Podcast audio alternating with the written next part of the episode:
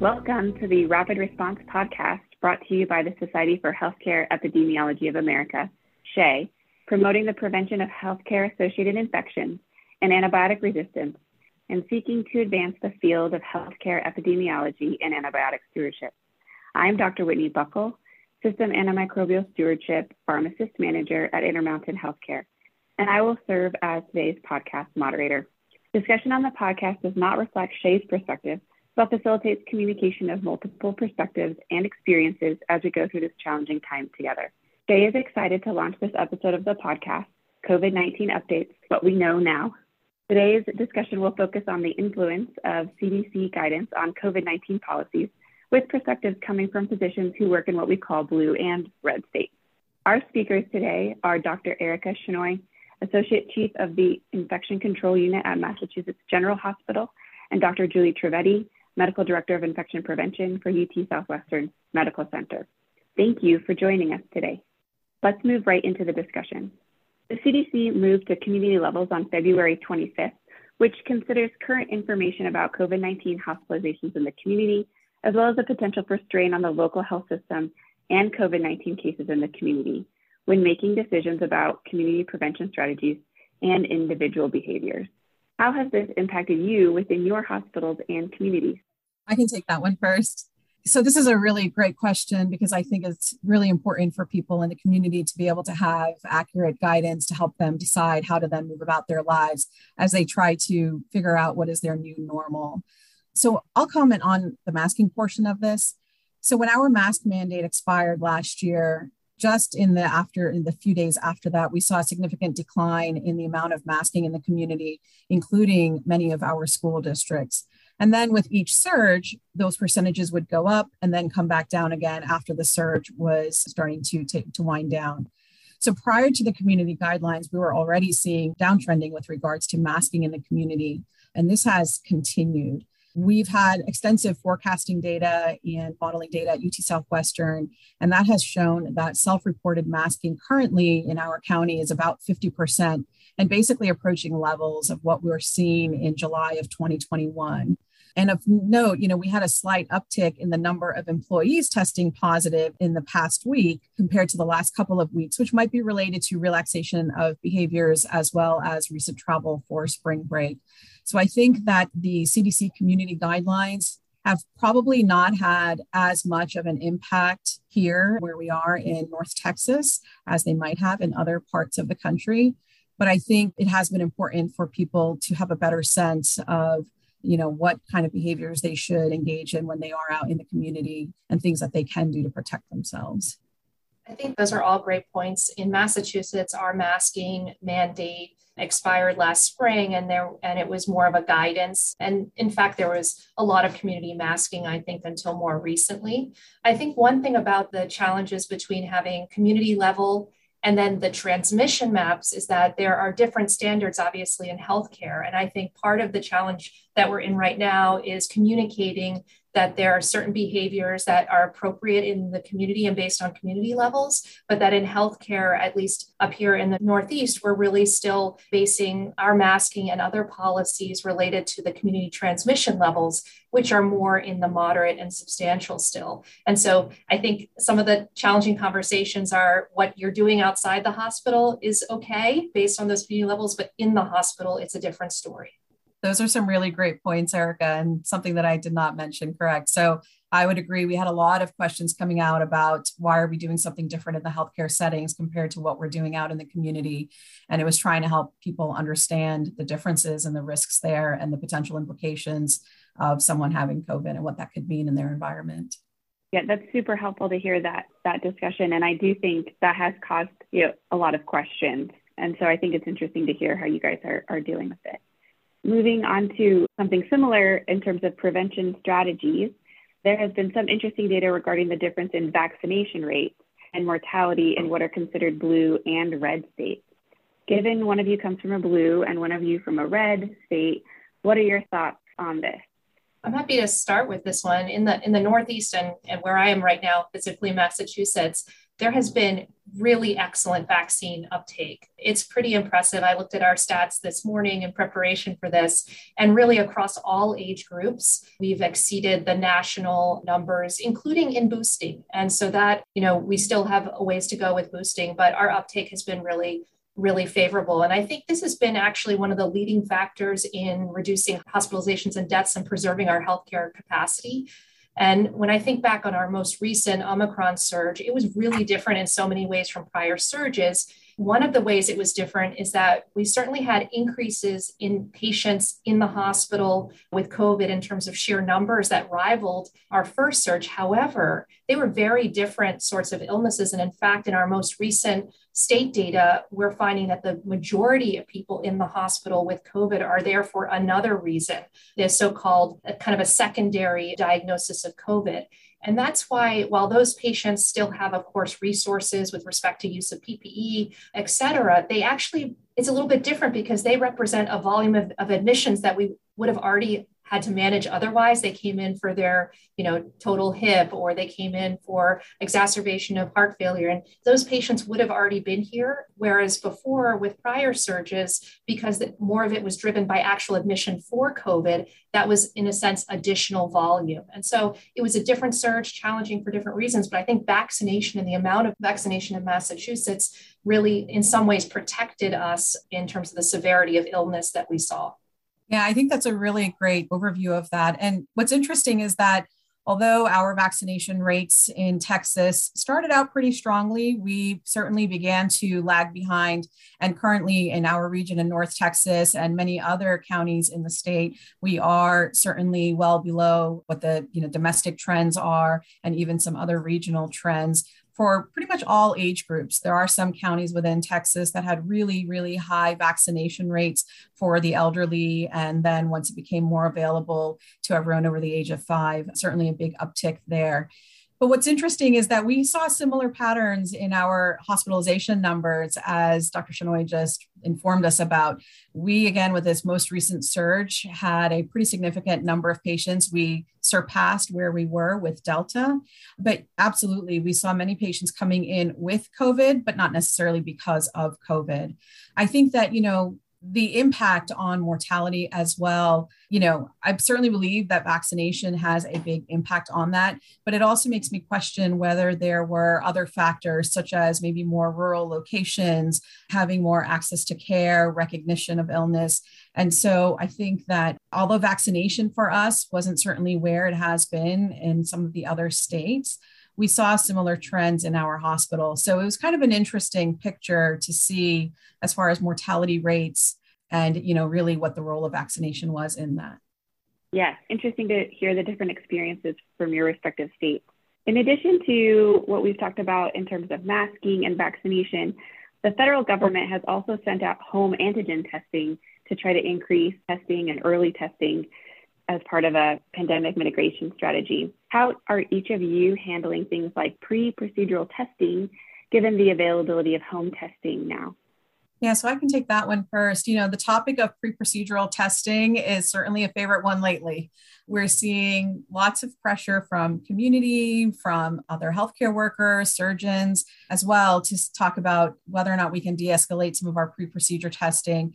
I would say that, you know, the availability of home antigen testing has certainly been extremely beneficial for people to be able to have more ready access to testing themselves and testing their family members we don't actually utilize the results of home antigen testing when we are screening patients for surgeries and testing them beforehand. So those tests that we require are PCR based or other molecular assays that are done at our institution or another reputable reference laboratory. So, in that sense, we aren't using the results of home testing. We have not accepted negative home antigen tests from employees or patients, but we have accepted positive ones when they might be coming in for a clinic visit or something else. And we have evidence that, or they inform us that they had recently tested positive. And if they're able to show us proof, we then utilize that information in helping to determine when they can safely come back on campus. And then the other aspect of the home antigen testing also has been in helping with the distribution of monoclonal antibody infusions. So we no longer required a PCR assay or molecular assay to confirm that somebody had COVID in order to determine if they were eligible for monoclonal antibody. In those situations, we did accept some rapid home antigen tests if they were in fact positive. Don't have too much to add to that because I think we're pretty aligned in that we've maintained that a negative PCR is required in the setting of uh, pre admission or pre procedural testing. And we've used the home antigen test when they're positive to either make treatment decisions or make decisions around the duration of isolation. I think that the challenge, and this is when you're in this intermediate period, especially with Omicron, with the steep rise and then the incredible like free fall in terms of prevalence in our communities is the value of these tests really change based on what the community prevalence is and really the pretest probability that you have for disease. And so when we've looked at the current community prevalence right now, it's around 2% here in Massachusetts. Some of these antigen tests, you know, a large proportion of the positives are actually going to be false positives. And that presents some distinct challenges because you know how do you believe the positive? Well in someone who is symptomatic or has a known exposure that you know you're more likely to believe it. But in someone who is truly asymptomatic no known exposures it does make you wonder whether or not that represents a false positive and what to do about that should you try to proceed with pcr kind of confirmation or refuting it. And those are know there are resources associated with that. I'm speaking mostly on the patient or the employee side because they have to go in and get tested. And so the antigen has a place clearly in the strategy but it does represent some challenges especially as community prevalence waxes and wanes. Those are great points. I think that we have to remember that these tests are not 100% sensitive 100% specific right? And no test is perfect. And so I think really when you get into the nuances of that, that's where a lot of the challenges lie. Uh, as the community is relaxing standards, how are you planning for this impact on your patient population? And what impact, if any, do you see that the new BA.2 variant playing?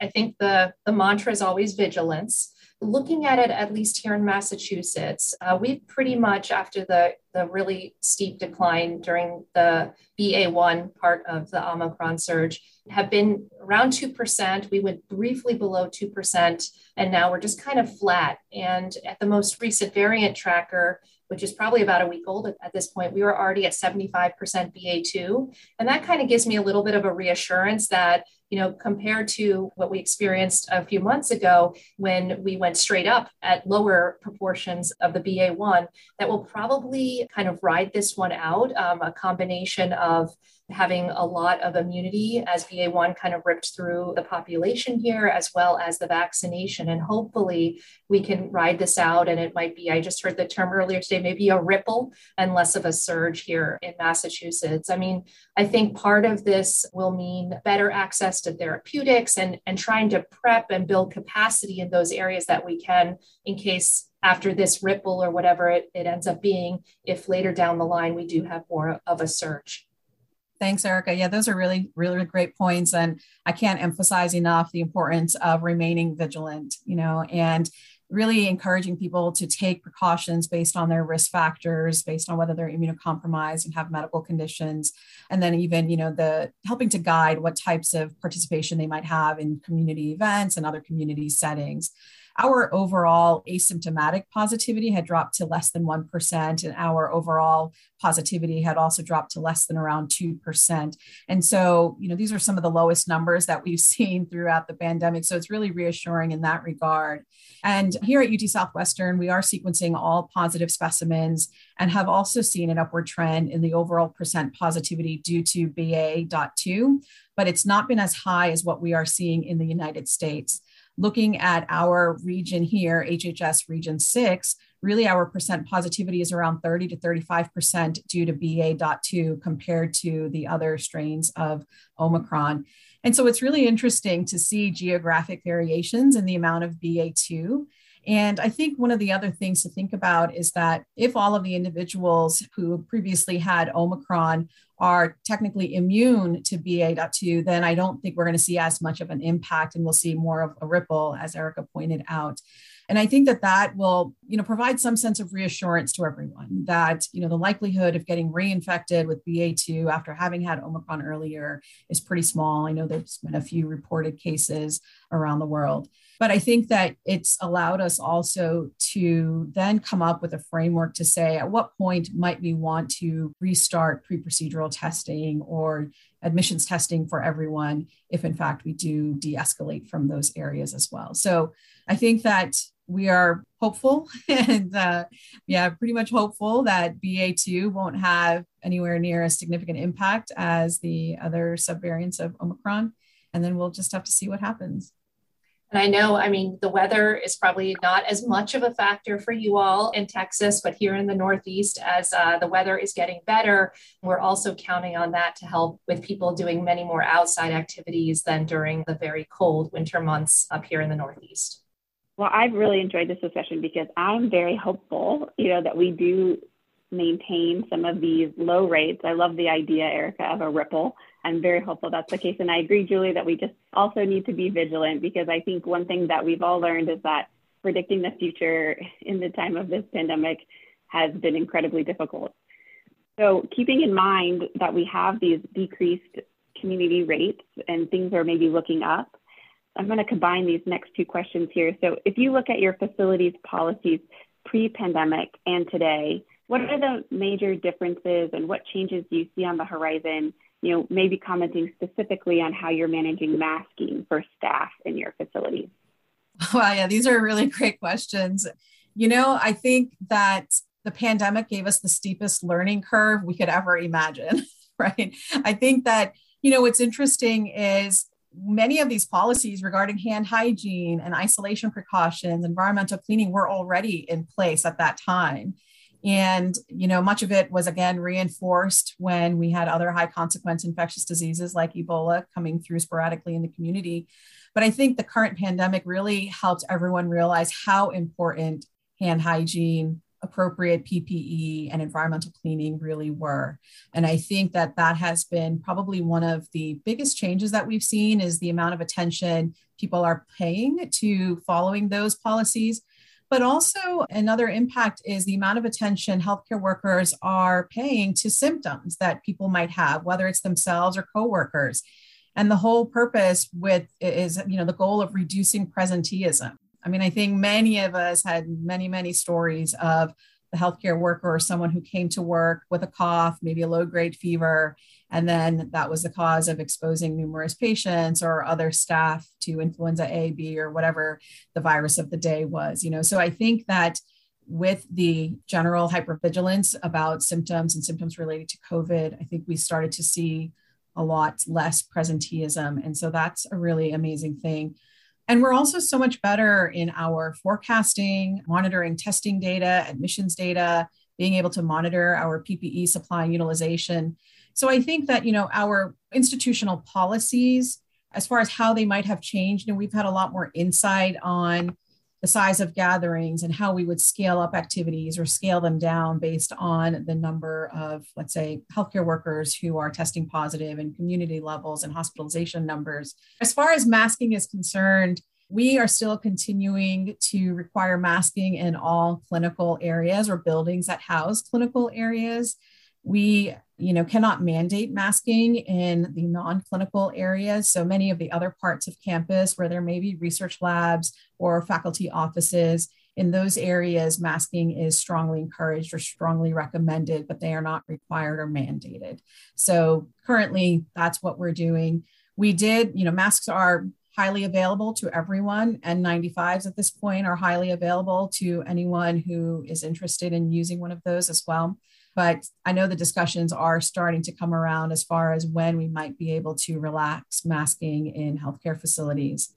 And I think one point that might help bring us towards that might be with the healthcare worker mandate for vaccination. And that once we have an established number of, you know, what percentage of our healthcare workers are vaccinated, what percentage have exemptions, it might take on a similar flavor to influenza when we're in influenza season that those individuals who are unvaccinated would be required to wear a mask during flu season. The caveat being that with COVID, we've not certainly seen any seasonality to it. So I think that's a great point. I think I try to think about the anchor of how we manage flu and how far away we are to that, not just in terms of masking, but in terms of exposures prophylaxis, that sort of thing. So that's an anchor because we know that well and we managed that for many, many years effectively in healthcare. I would say that when I think of how we're different today than before, right now at this moment, and this is not just for Mass General Hospital, we're part of a larger 14 facility uh, system, Mass General Brigham. The main pieces are masking, where we require masking of all in public, common, and clinical areas. We don't make a distinction between buildings that maybe just research buildings or not. So we've kept the universal face mask in those locations, but most recently, we have allowed for non distanced, non masked interactions between our fully vaccinated healthcare workers in conference rooms, break rooms, eating locations. And that's just uh, occurred over the last maybe four or so weeks, partly because of the community rates, partly because of high levels of vaccination, and also because the density on our campuses has made it really challenging to maintain those sorts of physical distancing places for when people need breaks and need to eat. I think it's also been, at least my impression so far, a real boost to morale to be able to have some more of those normal interactions or pre pandemic interactions. And it's all mask optional. So people, regardless of whether they're, if you're fully vaccinated, you're obviously permitted to do this. But some people are fully vaccinated still want to maintain wearing our face mask in those settings, and that's perfectly fine.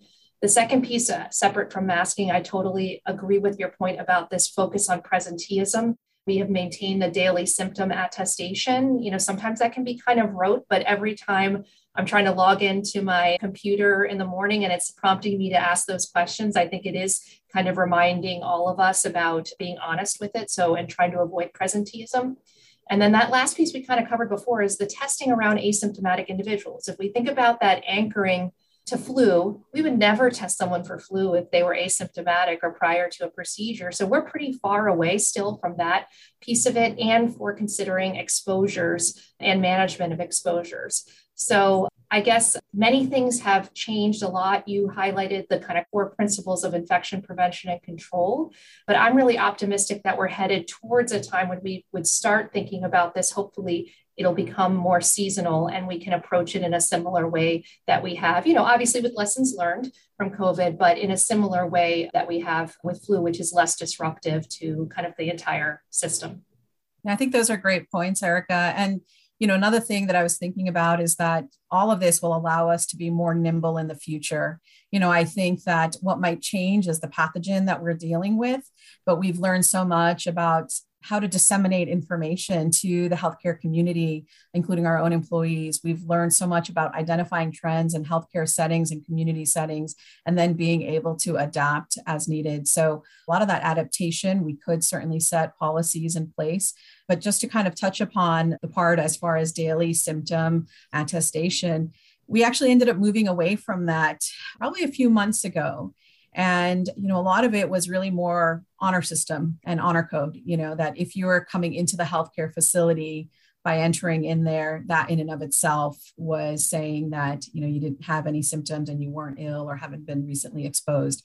And i think you know that's been really helpful for people showing that they do have some autonomy over themselves and also addressed some of the inadequacies with temperature scanning at the entries, right? We've all had those stories of somebody coming in with a temperature of 94 and just, you know, how many of these policies that we had put in place or these practices, you know, were never perfect, right? But they were really there as part of harm reduction and risk mitigation strategies. But knowing that they were never going to catch every single person that was going to come through the door, possibly with COVID or some other type of respiratory illness. That's a great point. So you've gone away from the daily symptom attestation. We've talked about it and what value does it bring. I think the other piece of our attestation piece is it's linked to access to if you want to schedule a test if you want to schedule you know vaccination and, and so it's almost like a module so it's kind of built into that but i think you know at some point it is really important to say like the expectation is when you come to work you are really by stepping onto our premises attesting to all these things. And we just haven't gotten there yet here. I think because of the linkages around what do you do in a household exposure and some of the teachings that happen in this app that the employees in our system use to do attestation either on their phone or when they log into the computer. Yeah it's really interesting to see the variability in what different healthcare facilities are doing and how a lot of that is related to the general, I'm going to say the flavor of COVID restrictions or, you know, mitigation strategies in their community as well. And we've seen variability. I mean, there are still some hospitals that are doing temperature screening. There are others that have moved away from actively screening any healthcare workers. We still do infection risk screen for our patients and our visitors that are coming in because they may not necessarily be as aware. And I think another feature that you mentioned, as far as having access to scheduling for testing or vaccination, we incorporated all of that into our Epic MyChart app that everybody who works here and you know who was vaccinated let's say at UT Southwestern has access to so they have that freedom now to be able to go in there, schedule a test, schedule their, you know, second booster if they want it currently, and whatever else that they need to do. So I think really providing that autonomy and giving a lot of that back to the healthcare workers and other employees has been really helpful and instrumental. All great points. I really think uh, you hit it on the head well that you know, we've learned a ton throughout this pandemic and it's exciting to see how far we've come and it's exciting to even be talking about what it might look like post pandemic and how we can maybe not go exactly back to how it was before, but carry some of those lessons forward. Before we wrap up today, do either of you have any final thoughts for our listeners? I just wanted to call out something that was mentioned around being able to be flexible and respond to metrics in the community. And I think one of the challenges is the metrics have changed over time. And so, one of the things I valued with SHEA is the ability to have, well, this conversation, but also the town halls every other week where you hear how many people are addressing the same issues. We're all in different places, either because of where we are geographically in the country or the physical setup of our facilities or if we're in acute care versus long-term care so there's all those considerations and so having the community within SHEA to bounce ideas off and learn from each other has just been I don't know, a lifeline during the pandemic. And I've really appreciated this conversation today and the other conversations that have been informal, but also during the SHEA town halls. Thanks, Erica. Yeah, I would agree completely that I've really appreciated this conversation and many other conversations that have been had throughout the pandemic. And I think that I would agree completely that it's, you know, one thing that we've learned is that we may not have a perfect solution, but that whatever can be done to help reduce harm is certainly going to be helpful and beneficial as well. So it's really about connecting with the community sharing information with each other because that is how we're all learning as we go along. So that's really been an honor and a privilege to be able to be part of SHEA and partake in some of these conversations. Great points, both of you. Erica and Julie, thank you for such a great conversation and for joining us today. Thank you, Whitney. Thanks for having us. Thank you again to our speakers for sharing their perspectives and experiences. This podcast can be accessed on SHEA's online education center, Learning CE, under the Rapid Response Program, where you will also find resources such as the SHEA COVID 19 town halls mentioned here. Interested in becoming a SHEA member? Take $20 off any membership type using the coupon code LearningCE22 at checkout. This concludes today's episode of the Rapid Response Podcast. Thank you for tuning in.